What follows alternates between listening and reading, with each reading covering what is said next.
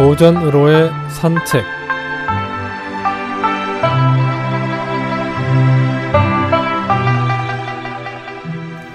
안녕하십니까 김혜영입니다. 오늘은 호연직이란 성어에 대해 알아보겠습니다.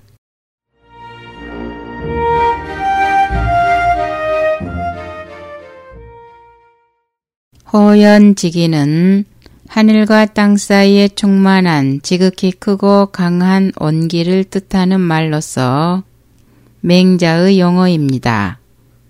정기 혹은 정대한 기라고도 합니다. 맹자 공손추 상에 나오는 말이죠. 전국 시대의 철인 맹자가 어느 날 제자인 공손추와 대화를 나누고 있었습니다. 진정한 용기와 부동심 등에 대해 묻고 대답하던 끝에 공손추가 이렇게 물었습니다. 선생님께서 제 나라의 대신이 되어 도를 행하신다면 제 나라를 천하의 패자로 만드신다 해도 이상하지 않습니다. 이렇게 된다면 선생님께서도 마음을 움직이실 게 아닙니까? 아니다. 나는 40이 넘어서부터는 이미 마음이 움직이는 일이 없게 되었다. 마음을 움직이지 않는다는 것은 그렇게 어려운 일은 아니다.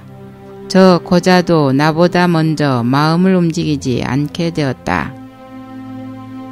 마음을 움직이지 않을 수 있는 방법이라도 있습니까? 있지. 맹자는 이렇게 말하고 마음을 움직이지 않는 용기를 기르는 여러 가지 방법에 대해 이야기했습니다. 용자 복궁유는 무엇이든 물리치는 기계를 가지고 용기를 길렀다. 맹시사는 겁내지 않는 것을 첫째로 삼았다.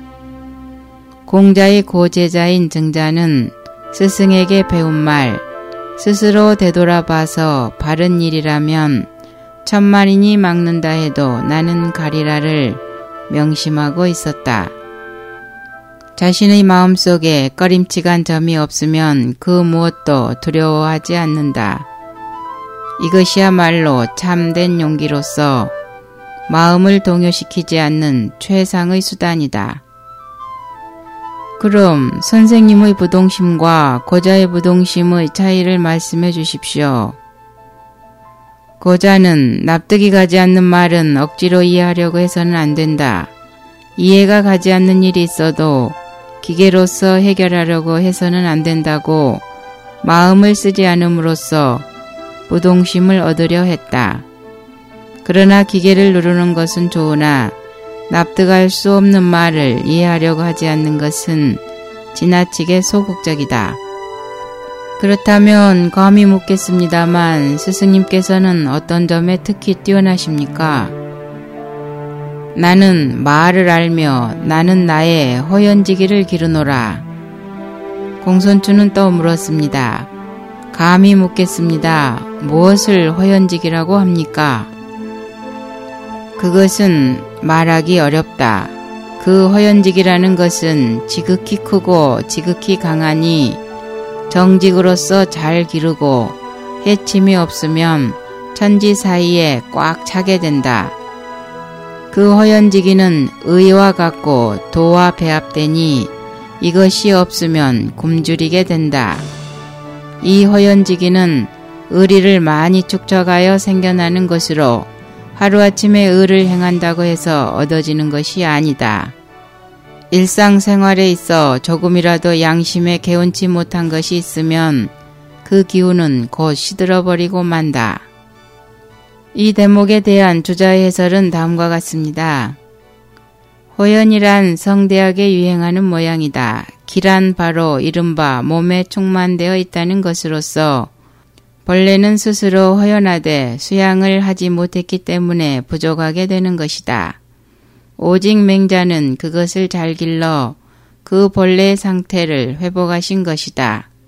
지연을 하면 도의에 밝아서 천하의 일에 의심스러운 바가 없고 길을 기르면 도의에 배합되어서 천하의 일에 두려운 바가 없으니 이 때문에 큰 책임을 담당하여도 부동심하게 되는 것이다.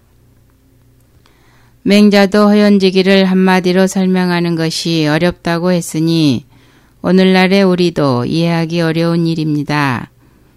다만 허연지기란 의와 도가 쌓여서 생겨나는 것으로서 대장부의 기상으로 실현된다고 이해하면 될 것입니다. 오늘날에는 자신의 공명정대한 인격에서 우러나오는 호방한 마음이나 기운 또는 도의의 뿌리를 받고 공명정대하여 무엇에도 구애됨이 없는 도덕적 용기를 가리키는 말로 쓰이고 있습니다.